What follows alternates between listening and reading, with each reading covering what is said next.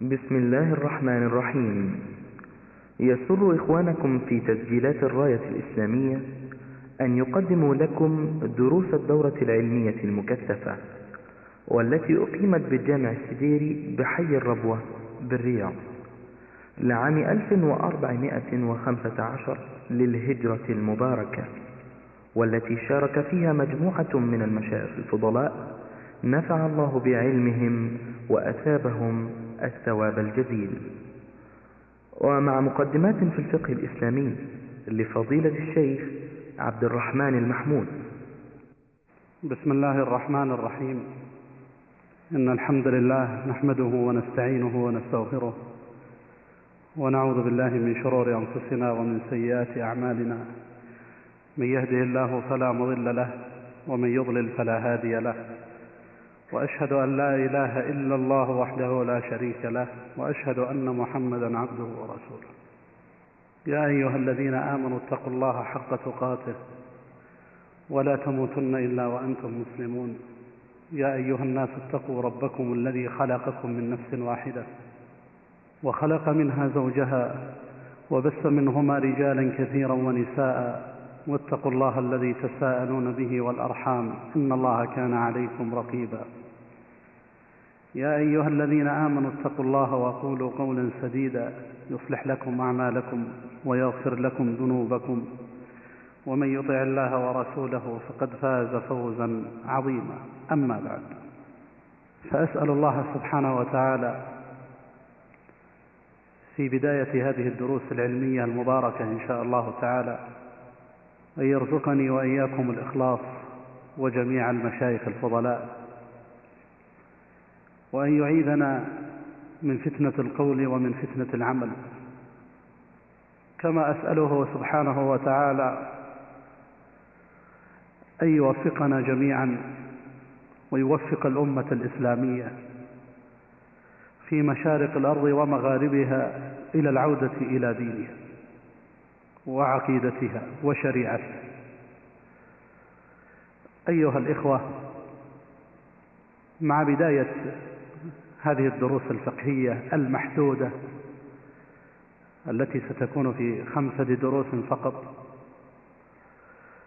ترددت مع الإخوة المنظمين لهذه الدورة في اختيار الموضوعات التي يمكن أن نتدارسها جميعا. وكان الأساس في مثل هذه الدورات أن يكون هناك متن في الفقه نأخذه ونكمله. لكن نظرا لقلة الدروس كان الاقتراح بأن نبدأ هذه الدورة ببعض المقدمات حول الفقه الإسلامي.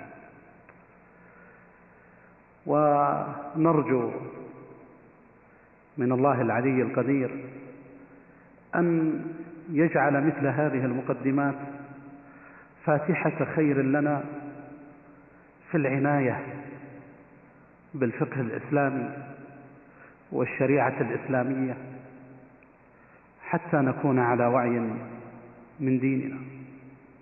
أيها الإخوة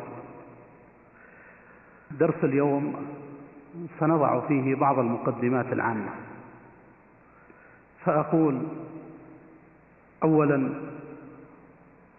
مفهوم الفقه. من المعلوم أن الفقه لغة واصطلاحا قد تكلم عنها العلماء والفقه لغة هو الفهم. فقه يفقه أي فهم. وفي الاصطلاح كما هو معلوم أيضا الفقه هو معرفة الأحكام تفصيلا. معرفة الأحكام الشرعية تفصيلا. ويختلف العلماء رحمهم الله تعالى في جوانب من هذا التعريف والقيود المترتبة عليه. لكن ما هو مفهوم الفقه في زمن الرسول صلى الله عليه وسلم وزمن الصحابة. مفهوم الفقه في ذلك الزمن كان أشمل من مفهوم الفقه الذي عرفه به الفقهاء أو علماء أصول الفقه. كان في زمن النبي صلى الله عليه وسلم مفهوم الفقه يشمل الفقه في دين الله عموما. من العقيدة والشريعة وكذلك أيضا تطبيقها بما يسمى بالأخلاق والآداب ونحو ذلك. يقول الله تبارك وتعالى في كتابه العزيز فلولا نفر من كل فرقة منهم طائفة ليتفقهوا في الدين ولينذروا قومهم إذا رجعوا إليهم لعلهم يحذرون.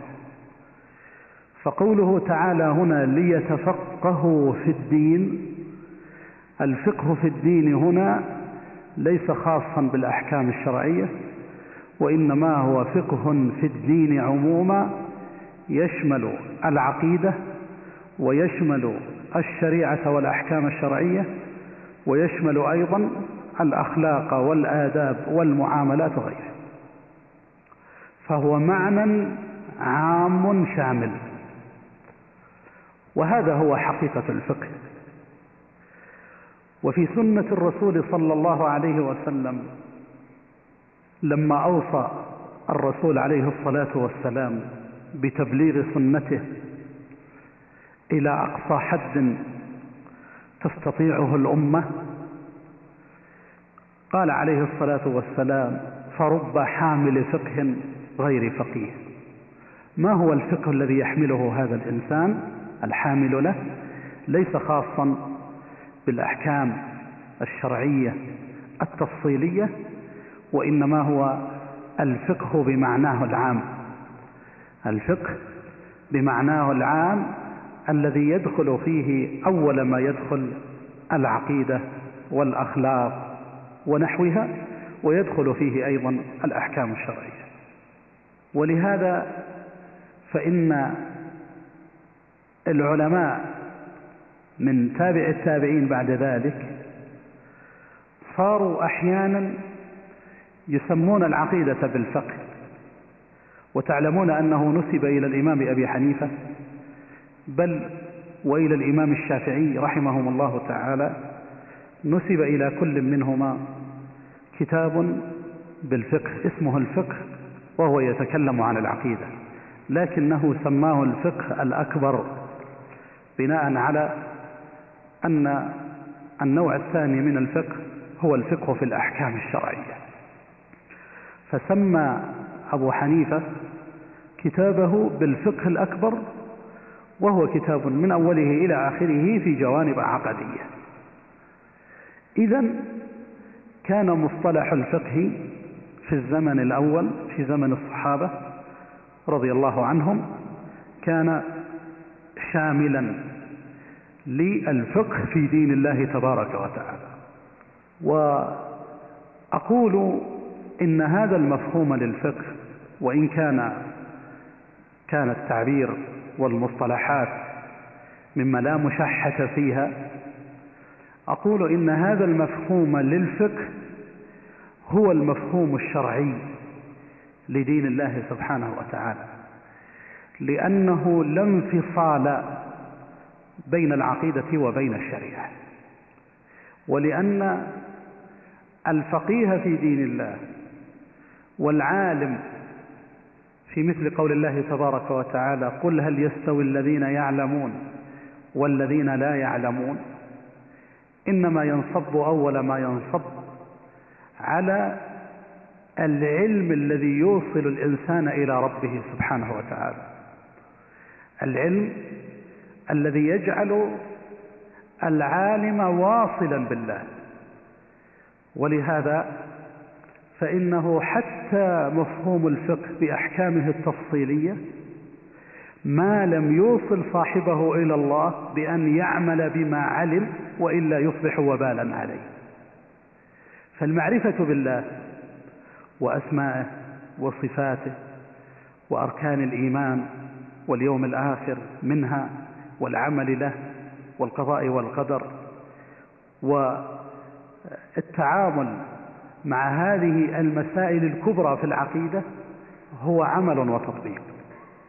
لكن أيضا تعامل الإنسان اليومي وعمله بالأحكام الشرعية وتطبيقه لها هذا أيضا تعامل يومي, يومي موصل إلى الله سبحانه وتعالى وإلى طاعته وإلى القرب منه ومن ثم يصبح صاحبها هو العامل حقا هو العالم حقا لأنه عامل بما علم. فالفقه في الزمن الأول كان فقها عمليا بمعنى أنه فقه يرتبط أول ما يرتبط في حياة الإنسان وفي حياة العالم وفي حياة وفي حياة طالب العلم بالعمل. ومن ثم فإننا نجد أن أصحاب النبي صلى الله عليه وسلم كما أخبرنا عنهم مثل أبي عبد الرحمن السلمي التابعي وغيره أن أصحاب النبي صلى الله عليه وسلم كانوا إذا قرأوا عشر آيات لم يجاوزوها حتى يتعلموا ما فيها من العلم والعمل. تقارن بين حال الصحابة والسلف الصالح وبين حالنا اليوم فتجد العكس تماما. تجد الكتب المكدسة في باب الأحكام الفقهية والشرعية مفصلة وفي شتى جوانب هذه الشريعة. ثم أيضا تجد كثيرا من المسلمين من يفقه في دين الله تبارك وتعالى لكنهم لا يعملون بذلك. لا يعملون به لا على مستوى الحكام وتطبيق الشريعة على شعوبهم إلا ما عصم الله ولا على مستوى الأفراد أيضا. في امتثالهم لأوامر الله سبحانه وتعالى واجتنابهم لنواهيه ولو كانوا يعلمون هذه الأحكام بل كثيرا ما كانوا يعلمون هذه الأحكام. لكن المفهوم الصحيح وهذا هو الذي حقيقة أوصي به نفسي وأوصي به إخواني ونحن نطلب العلم أن نعلم أن العلم إنما هو للعمل. العلم ليس لنسطره في الكتب فيقال فلان ألف كتابا وليس لنجاري به العلماء ليقال فلان أصبح من العلماء. وكذلك أيضا ليس لمماراة السفهاء وإنما العلم إنما هو للعمل به. والعمل به هو الذي يفيد صاحبه وهو الذي يثمر. أقصد أن العالم الذي يعمل بعلمه هو الذي يؤثر في الآخرين وينفع علمه. ولهذا كان سلفنا الصالح وعلى رأسهم الصحابة كانوا مؤثرين في طلابهم مؤثرين في دروسهم حينما يلقونها لأنهم كانوا عاملين بما يعملون. أما نحن فقد ضعف تأثيرنا كثيرا لأن عملنا بما نعلم قليل والله المستعان. ثانيا مصطلح الشريعة شبيه بمصطلح الفقه. لكن الشريعة أي مصطلح الشريعة أكثر التصاقا بأصول الشريعة التي لم تدخلها اجتهادات الفقهاء. بمعنى أن ما أننا حينما نطلق ونقول الشريعة الإسلامية فإنها تنطلق سواء بمعناها الواسع أو بمعناها الخاص تنطلق إلى أصول الشريعة الإسلامية الثابتة الباقية الدائمة الثابتة الشاملة الباقية إلى يوم القيامة. ولهذا فإن الفرق بين الشريعة وبين الفقه هو أن كل منهما يأخذ أو أخذ في الزمن الأول اصطلاحا عاما.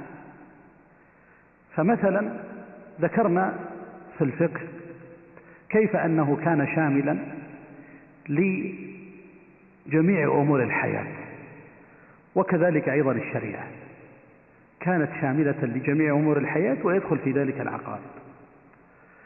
ولهذا أشرنا إلى أنه ألف الفقه الأكبر في العقيدة. كذلك أيضا ألف بعض العلماء كتابا اسمه الشريعة وهو أيضا في العقيدة مثل الشريعة للآجري فهو كتاب تقريبا من أوله إلى آخره في باب العقيدة. وأيضا ابن بطة صاحب الإبانة سمى كتابه الإبانة عن شريعة الفرقة الناجية. الإبانة عن شريعة الفرقة الناجية. وكتاب الإبانة لابن بطة الذي هو إبانة عن شريعة الفرقة الناجية هو في العقيدة. إذا في الزمن الأول كان مصطلح الشريعة مثل مصطلح مثل مثل مصطلح مصطلح الفقه شاملا لجميع أمور الحياة. ثم إنه بعد ذلك بدأ يختص فيما يتعلق بأحكام الشريعة الإسلامية. إلا أنه وهذا هو الأمر الثاني مع تشابه الفقه والشريعة في عموميتهما في الزمن الأول ثم خصوصيتهما بالأحكام الشرعية التفصيلية فيما بعد أي بعد تدوين الفقه الإسلامي إلا أنه بقي مصطلح الشريعة الإسلامية أشمل وأعم من مصطلح الفقه. أشمل وأعم من مصطلح الفقه. مصطلح الفقه يتكلم عن فقه العلماء ولهذا تجده مرتبطا بعالم أو بإمام. فتقول فقه الليث بن سعد فقه ابن جرير الطبري فقه الأوزاعي فقه الشافعي فقه أبي حنيفة مالك الإمام أحمد سفيان وغيرهم من الأئمة. لكن الشريعة ما يمكن أن تنسبها إلى واحد من العلماء وإنما تقول الشريعة الإسلامية. أو تقول شريعة الله أو تقول شريعة محمد بن عبد الله صلى الله عليه وسلم لأن لكل نبي من الأنبياء شريعة كما قال الله تعالى لكل جعلنا منكم شرعة ومنهاجا. فكل نبي له شريعة والشريعة الخاتمة هي شريعة محمد بن عبد الله صلى الله عليه وسلم.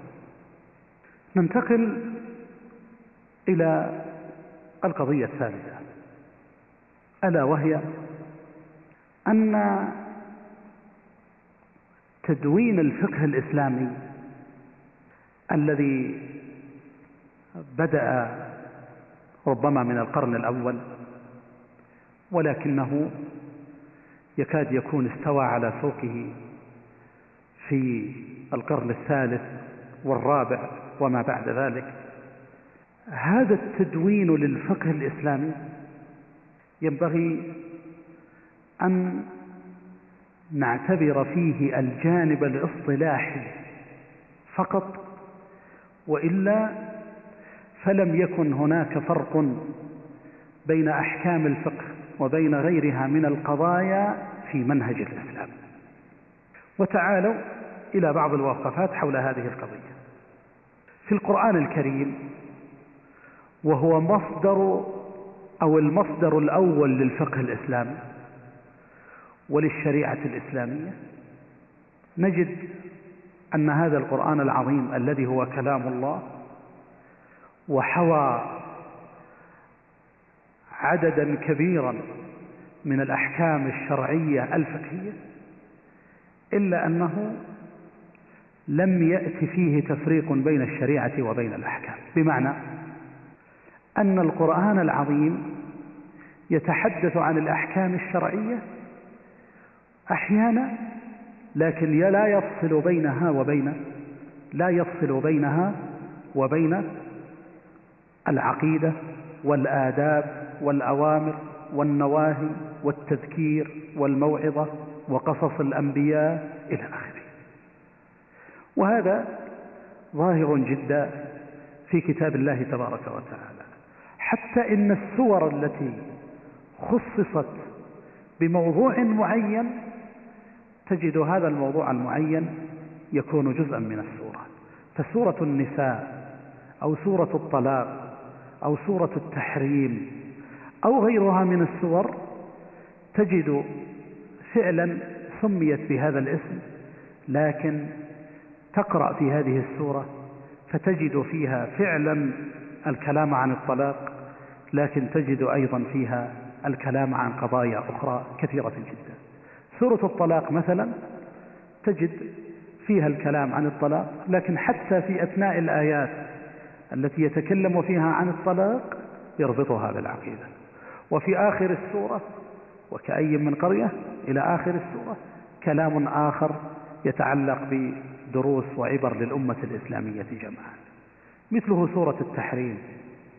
مثله سورة النساء مثله بقية سور القرآن الكريم التي فيها أحكام فقهية ولهذا فإنه لا انفصال بينها وبين لا انفصال بينها وبين العقيدة وبين الجوانب الأخرى التي هي في الاعتبار الصحيح شريعة كاملة. ولهذا فإن الله سبحانه وتعالى مثلا لما ذكر لنا أو يذكر لنا بعض الأحكام الشرعية يعقب فيها ببيان الحكم والدروس بل والتوجيهات حينما يربطها أحيانا بالأمر بتقوى الله سبحانه وتعالى أو يربطها أحيانا بأسماء الله وصفاته. بل إن الله تبارك وتعالى في كتابه العزيز أحيانا يدخل حكما بين الأحكام حتى إنه يثير علامة استفهام فمثلا في الحديث عن آيات الطلاق في سورة البقرة وعن آيات العدة عدة المتوفى عنها يأتي مثل قول الله تبارك وتعالى حافظوا على الصلوات والصلاة الوسطى وقوموا لله قانتين حافظوا على الصلوات والصلاة الوسطى وقوموا لله قانتين فإن خفتم فرجالا أو ركبانا إلى آخر الآية. ثم يبين الله سبحانه وتعالى بعد ذلك أيضا أحكام بقية أحكام المطلقات وأحكام الرضاعة وهذا لبيان أن الأحكام الشرعية لا انفصال بينها.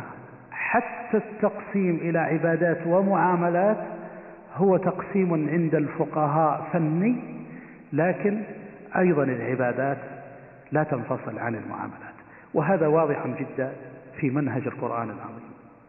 كذلك أيضا وهذا هو الثاني في سنة الرسول صلى الله عليه وسلم.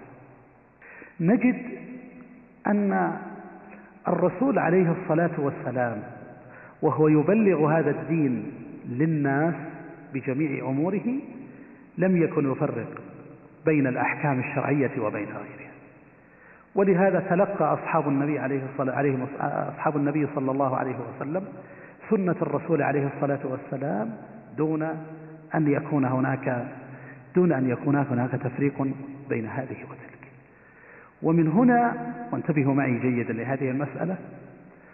فإنه لما دون العلماء سنة الرسول صلى الله عليه وسلم وهي المصدر الثاني للفقه الإسلامي دونوها بدون أن يفرقوا بين هذه وتلك. فجاء التدوين مثلا على طريقة المسانيد والمعاجم.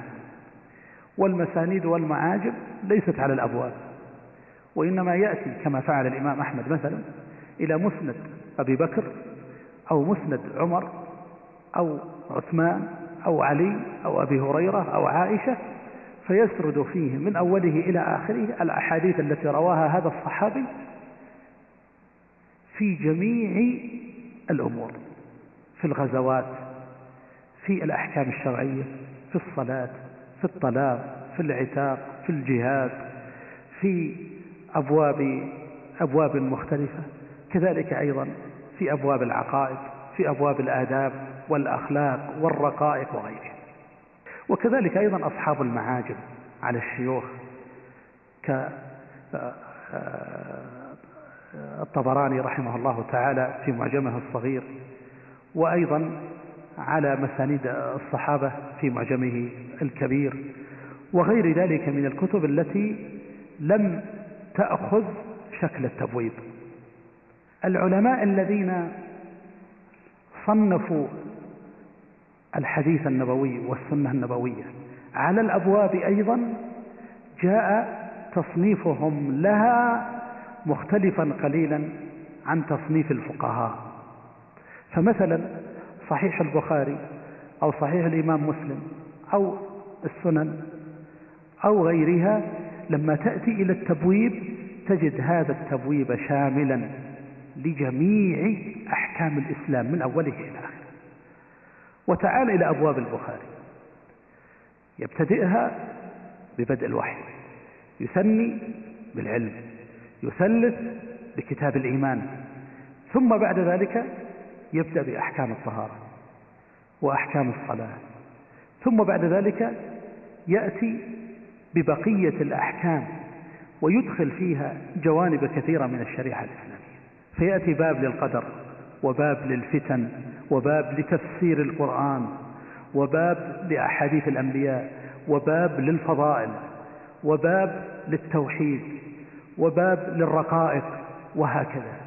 فتجد في صحيح البخاري أحكام الشريعة الإسلامية من أولها إلى آخرها وتجده مليئا بالأبواب الفقهية أيضا التي بوب لها أبوابا خاصة أي وضع لها كتبا ككتاب الصلاة أو الطهارة أو الصيام أو نحو ذلك ثم أيضا بوب لكل كتاب من هذه الكتب بأبواب جزئية تفصيلية جدا وكل ذلك لبيان كمال الشريعة الإسلامية وعمومها.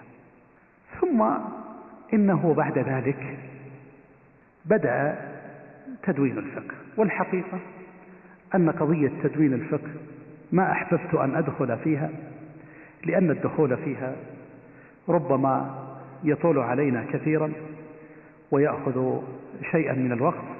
ونحن في هذه الدروس نريد أن نتدارس بعض أو, أو يعني بعض المسائل آه، التي أرى أنها مهمة جدا.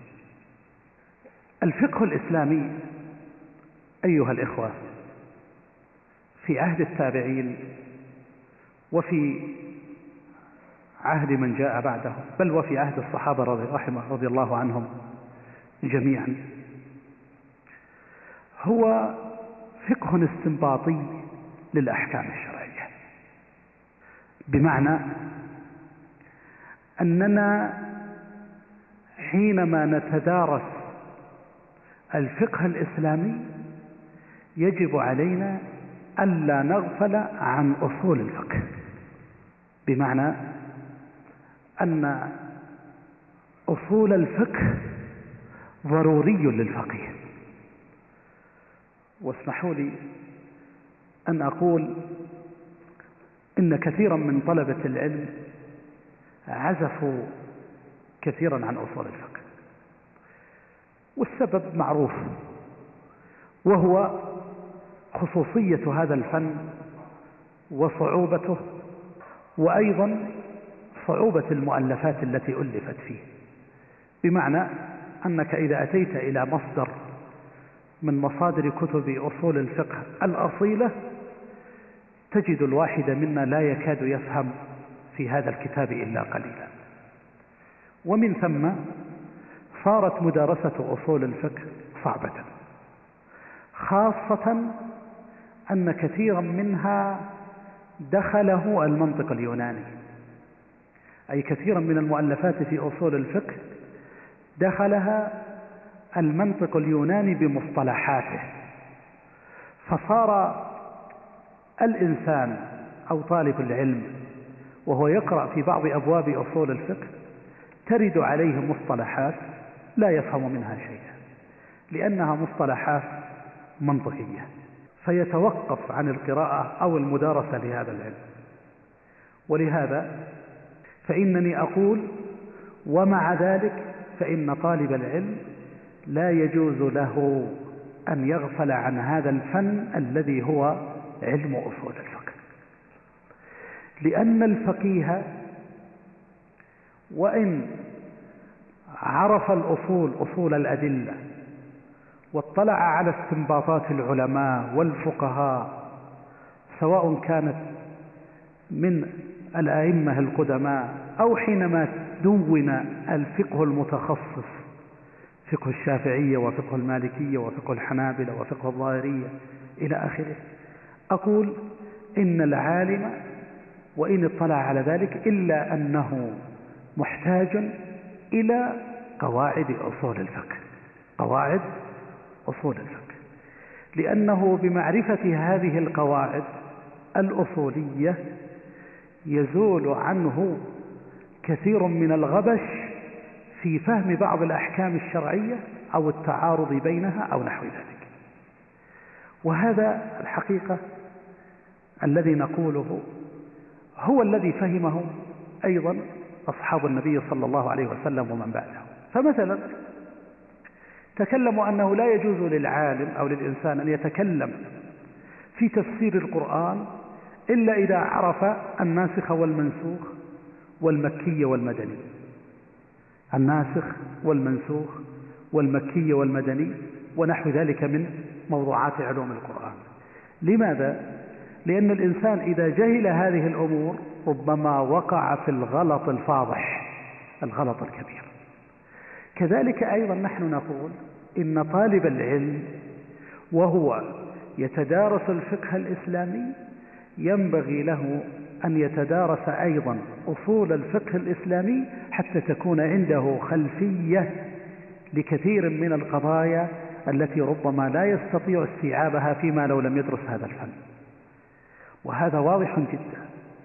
لكن لما كانت المشكلة أيها الإخوة في أصول الفقه هي صعوبته وما ذكرنا قبل قليل من جوانب أخرى دخلت هذا الفن الحقيقة أضفت عليه كثيرا من التعقيد ونحو ذلك إلا أنني أقول إنه قد توجد ووجدت بعض الكتب في أصول الفقه فيها كثير من الفائدة بدون تلك التعقيدات. وينبغي لطالب العلم أن يأخذ ويتدارس هذه الأصول ليكون على وعي منها. أقول إن مدارسة أصول الفقه لوحده لا تكفي بل لابد من قراءة الفقه ومدارسة الفقه. وبالعكس أيضا مدارسة الفقه لا تكفي لوحده بل لابد من مدارسة أصول الفقه. وكنت أود أن أضرب لكم أمثلة توضح بعض هذه الجوانب جوانب أهمية الارتباط بين أصول الفقه وبين الأحكام الأحكام الشرعية. ولعل في الدروس القادمة ما يكون فيها شيء من ذلك إن شاء الله تعالى. أنتقل بعد هذا إلى القضية الخامسة. ألا وهي أهمية الفقه الإسلامي والشريعة الإسلامية في عصرنا الحاضر. ولا يعني ذلك أن هذه لم تكن مهمة في العصور الماضية. ولكن يعني هذا أن الأمة الإسلامية كانت في الزمن الماضي عاملة بذلك الفقه وبتلك الشريعة. وبعبارة أوضح الأمة الإسلامية منذ عهد النبي صلى الله عليه وسلم وإلى وقت قريب كانت تعتبر الشريعة الإسلامية هي الشريعة التي يجب أن تنفذ وأن تطبق على المسلمين جميعا وعلى الناس جميعا. وهذا لأن الشريعة الإسلامية عقيدة. بمعنى أن التزام الشريعة الإسلامية هو أصل من أصول العقيدة وهذه القضية إنما أشير إليها هنا وربما أكمل الدرس غدا إن شاء الله تعالى في بيانها لأنها قضية كبرى في حياة المسلمين اليوم. إن أخطر ما تواجهه الأمة الإسلامية اليوم هو أنها عزلت عن شريعتها. عزلت الأمة الإسلامية عن شريعتها في باب التطبيق إلا ما عصم الله سبحانه وتعالى. فتجد في كثير من بلاد الإسلام أن الشريعة الإسلامية لا تطبق بل ولا يعترف بها كمصدر لأنظمة وقوانين تلك الدولة. ومن ثم فإن الشريعة الإسلامية في باب التطبيق العملي في باب التطبيق العملي بدأت تغيب عن أمة الإسلام. هي في باب التأليف وفي باب وجود العلماء المتخصصين في هذه الأحكام ونحوها والحمد لله كثر في جميع أنحاء العالم. لكن بالنسبة لتطبيق هذه الشريعة على الأمة الإسلامية لا. نجد رفضا لهذه الشريعة ونجد تخلفا كبيرا في تطبيقها ومن ثم أحببت أن أعرض لهذه المسألة عرضا فيه شيء من التفصيل لأن مثل هذه المقدمات الفقهية في رأيي لا بد فيها من بيان هذه المسألة, المسألة بيانا واضحا. حتى نعلم نحن طلاب العلم أن مدارستنا لهذه الشريعة وأن عبادتنا لله سبحانه وتعالى ونحن نتدارس هذا العلم العظيم الذي هو علم أحكام الله سبحانه وتعالى أنه ليس أمرا هينا بالنسبة لنا نحن وبالنسبة للأمة الإسلامية. ليس أمرا هينا لأن شريعة الله سبحانه وتعالى يجب أن تكون هي الأساس والمصدر في حياة الإنسان وفي حياة الأمة. والأمة الإسلامية منذ عهد الرسول صلى الله عليه وسلم ما عرفت في يوم من الأيام أنها يمكن أن تستبدل بهذه الشريعة شريعة أخرى أو قوانين أخرى أو أحكام أخرى. ما عرفت ذلك أبدا. وما كان يخطر ببال مسلم من المسلمين في القرن الثاني أو الثالث أو السابع أو العاشر الهجرية ما كان يخطر ببال مسلم من المسلمين أنه يمكن أن يتحاكم المسلمون إلى غير شريعة الله تبارك وتعالى. لكن ولأسباب ربما إن شاء الله تعالى نفصل أو نذكر شيئا منها غدا وقع في الأمة الإسلامية ما وقع هذا. وقع في الأمة الإسلامية بحيث تشاهدون وترون أن بلاد المسلمين جميعا إلا ما عصم الله لا تتحاكم إلى شريعة الله سبحانه وتعالى بل الأدهى والأمر هو أن كثيرا منها يحارب هذه الشريعة ويرفضها علانية أنه لا يريد أن يحكم شريعة الله تبارك وتعالى. وهذه القضية ويا للعجب ويا للأسف هي قضية أساسية وقضية عقدية وقضية مرتبطة بالإيمان بالله سبحانه وتعالى ومع ذلك نجد هذا الرفض الصريح لها ولا شك أن هذا الرفض لشريعة الله تبارك وتعالى كفر أكبر. كفر أكبر. لأن من لم يرى الشريعة الإسلامية أنه يجب التحاكم إليها أو لم يرى أحقية الله سبحانه وتعالى في الحكم أو فضل غير شريعة الله تبارك وتعالى على شريعة الله فهذا كله وربما يأتي تفصيل شيء منه هذا كله من الكفر الأكبر المخرج من الملة. أقول أيها الإخوة إن مدارستكم لهذه الدروس العلمية ولهذه الدروس الفقهية بالذات أوصيكم فيها جميعا بوصيتين اثنتين. إحداهما أن تتذكروا وأنتم تطلبون العلم الإخلاص لله سبحانه وتعالى.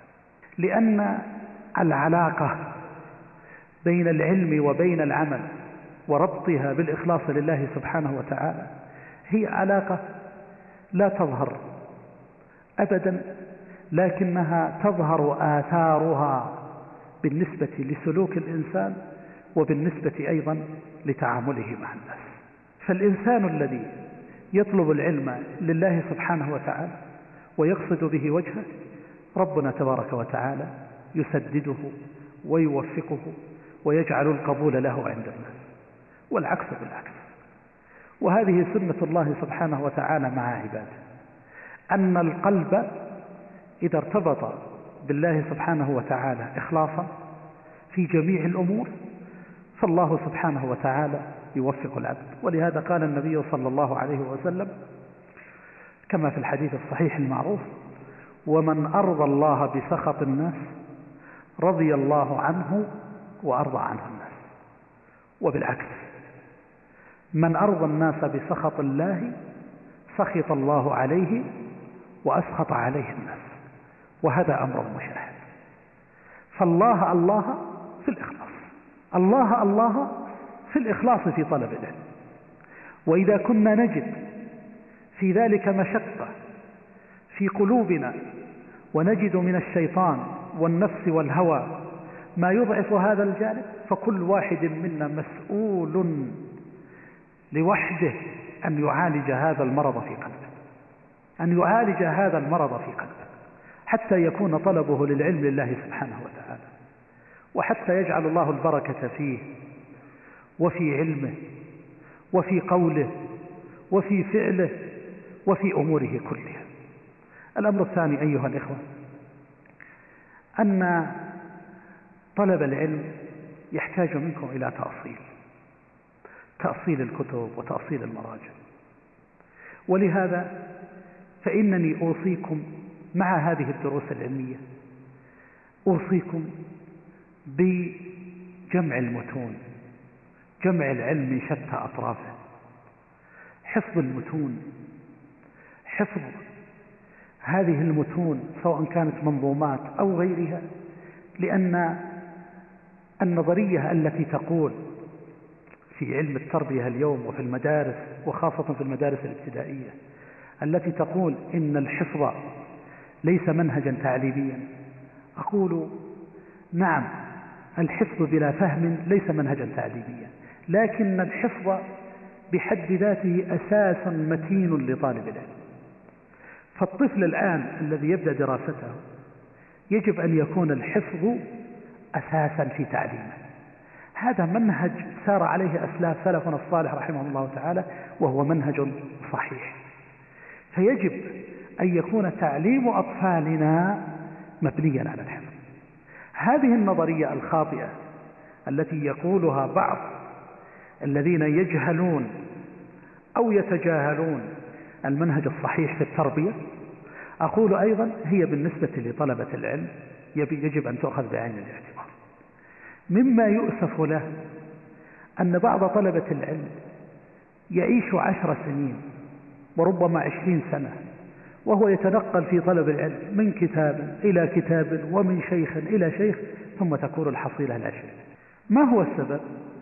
السبب أمران. أحدهما ضعف الإخلاص وهذا مبتلى به الجميع مبتلين به جميعا. السبب الثاني هو عدم التركيز في طلب العلم لأخذ العلم شيئا فشيئا وللبدء بالمتون حتى يحفظ الإنسان أطراف العلم. فأضرب لكم مثال. وأنت تريد أن تدرس مصطلح الحديث. لابد أن يكون عندك إلمامة كاملة في مصطلح الحديث. بعض طلبة العلم جلس يدرس أحيانا في مصطلح الحديث ويتنقل من شيخ إلى شيخ ومن درس إلى درس سنين ثم تسأله عن بعض أبواب المصطلح لا يعرف منها شيئا. جاهل تماما. هذا خطأ. بل الأولى أن يلم بأطرافه. فمثلا في الفقه الإسلامي الذي نحن الآن نأخذ دروس عامة فيه لو أن الإنسان أخذ متنا من متون الفقه ودرسه من أوله إلى آخره واستوعبه من أوله إلى آخره بدون تفصيلات.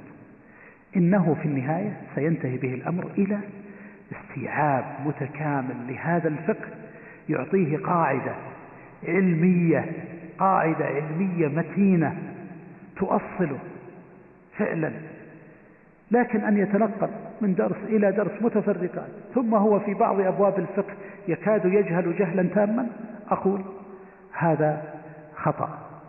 وإنما الواجب على طالب العلم أن يبدأ بتلك المتون ولا مانع من أن يضيف إليها الدراسات التفصيلية المختلفة في هذا الباب. أكتفي اليوم بهذا الدرس وأعطي فرصة خمس دقائق لبعض أسئلة الإخوان سواء كانت مكتوبة أو آه، آه، شفهية مباشرة. أبدأ بهذا السؤال. يقول مصطلح الشارع هل له أصل في كتب السلف وعلى من يطلق. ما أذكر أنه في كتب السلف اصطلحوا على مصطلح الشارع بهذا اللفظ. وإنما جاء مصطلح الشريعة ومصطلح التشريع. مصطلح الشريعة ومصطلح التشريع. فالذي يظهر أن بعض الفقهاء وخاصة في بعض كتب أصول الفقه بدأوا يتكلمون عن الشارع عن الشارع والمشرع. ومصطلح الشارع له معنيان معنى أخص وهذا لا يكون إلا لله سبحانه وتعالى. لأنه حتى رسول الله صلى الله عليه وسلم لا يشرع من عنده وإنما كل ما يأتي به فهو من عند الله سبحانه وتعالى وما ينطق عن الهوى إن هو إلا وحي يوحى. فالشارع والمشرع إن صح التعبير لا يطلق في الأساس إلا على الله سبحانه وتعالى. لكن العلماء بدأوا يطلقونه على كل ما كان مصدرا في التشريع. فحينما يأتي للنص القرآني يقول نص الشارع. وحينما يأتي لنص حديث الرسول صلى الله عليه وسلم يقول نص الشارع ويقصد به الرسول عليه الصلاة والسلام.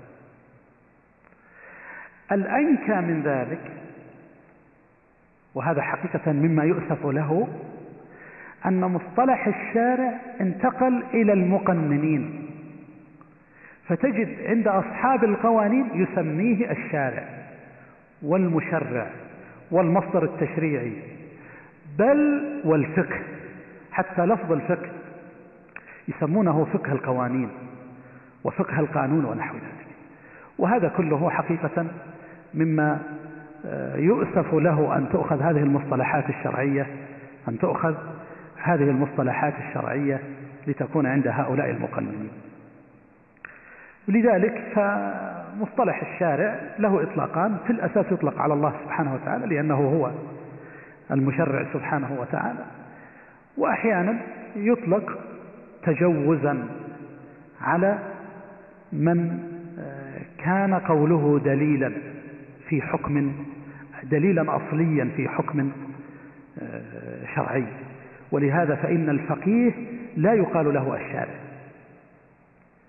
الفقيه ولو كان أبو حنيفة ولو كان أبا حنيفة أو الشافعي لا يقال له الشارع ولا في كتابه يقال له الشارع وإنما يطلق الشارع على من كان قوله مصدرا مصدرا تشريعيا أساسيا. نعم. يقول أرجو ذكر بعض المراجع في مقدمة الفقه هذه سنذكرها إن شاء الله تعالى في درس غد أو بعد غد. يقول ما رأيكم في من يشترط حفظ القرآن الكريم وفهمه قبل الشروع في طلب بقية العلوم؟ أقول هذا الطلب غير واقعي. بمعنى أن الإنسان في يومه هل هو سيحفظ القرآن لمدة 12 ساعة أو 16 ساعة إذا كان طالب علم؟ ما يمكن هذا. الإنسان لو بدأ حفظ القرآن حفظا جادا حفظا جادا وصار عنده القدرة فإنه يجلس أربع ساعات ثلاث ساعات خمس ساعات لحفظ القرآن.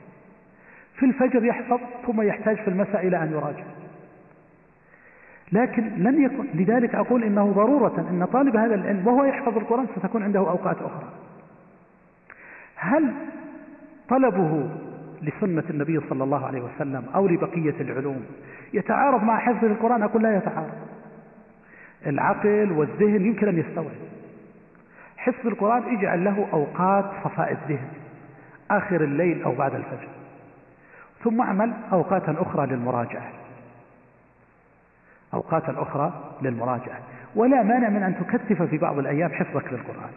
لكن أن يقال إنك لا تطلب العلم إطلاقا حتى تحفظ القرآن أقول إن هذا غير واقعي. بل إن الجاد جدا في حفظ القرآن هو يحفظ القرآن ويكون عنده أوقات أوقات أخرى لذلك لأقصد لغيره من مسائل طلب العلم. يقول هنا الملاحظ أن الفقهاء حصل بينه وبين المحدثين بعض النقاشات فما هي أسباب ذلك؟ الحقيقة الكلام حول هذه القضية يطول الفرق بين منهج المحدثين ومنهج الفقهاء. ومعلوم أن الأئمة الفقهاء في الغالب كانوا محدثين. كانوا محدثين. لكن آه، لذلك أسباب ومن أبرز هذه الأسباب هو كون الفقه حينما يجمع ليؤصل على فقه إمام من الأئمة. حتى إن بعضهم لما يؤصل أصولا تجده يرجع فقه إمامه سواء كانت روايات في المذهب أو أوجه أو تخريجات العلماء المعتبرين أو غير ذلك ليجعلها أصولا أحيانا. فنشأ عند بعض الفقهاء التعصب لإمامه ولدليل إمامه في مقابل الدليل الآخر. فجاء منهج أهل الحديث أو المحدثين رحمه الله تعالى ليعتمد التأصيل الشرعي على وهو صحة الدليل. وهذا هو الذي نطق به الإمام الشافعي وأبو حنيفة بل و... والإمام مالك والإمام أحمد رحمه الله تعالى. والكلام في هذه المسألة آه، يطول ولعلنا إن شاء الله نعرض له في مناسبة قادمة. هذا أيضا طلب سؤال عن المتون ربما أيضا نجيب إليه عنها في مناسبة قادمة إن شاء الله تعالى. أيضا هذا سؤال عن بعض كتب الفقه أيضا نجيب عنها ما هي علاقة بدرسنا اليوم؟ أيضا هذا عن المتون. لعلنا إن شاء الله تعالى نجيب عنها في آه، درس قادم إن شاء الله تعالى. وأسأل الله سبحانه وتعالى لي ولكم التوفيق وصلى الله وسلم على نبينا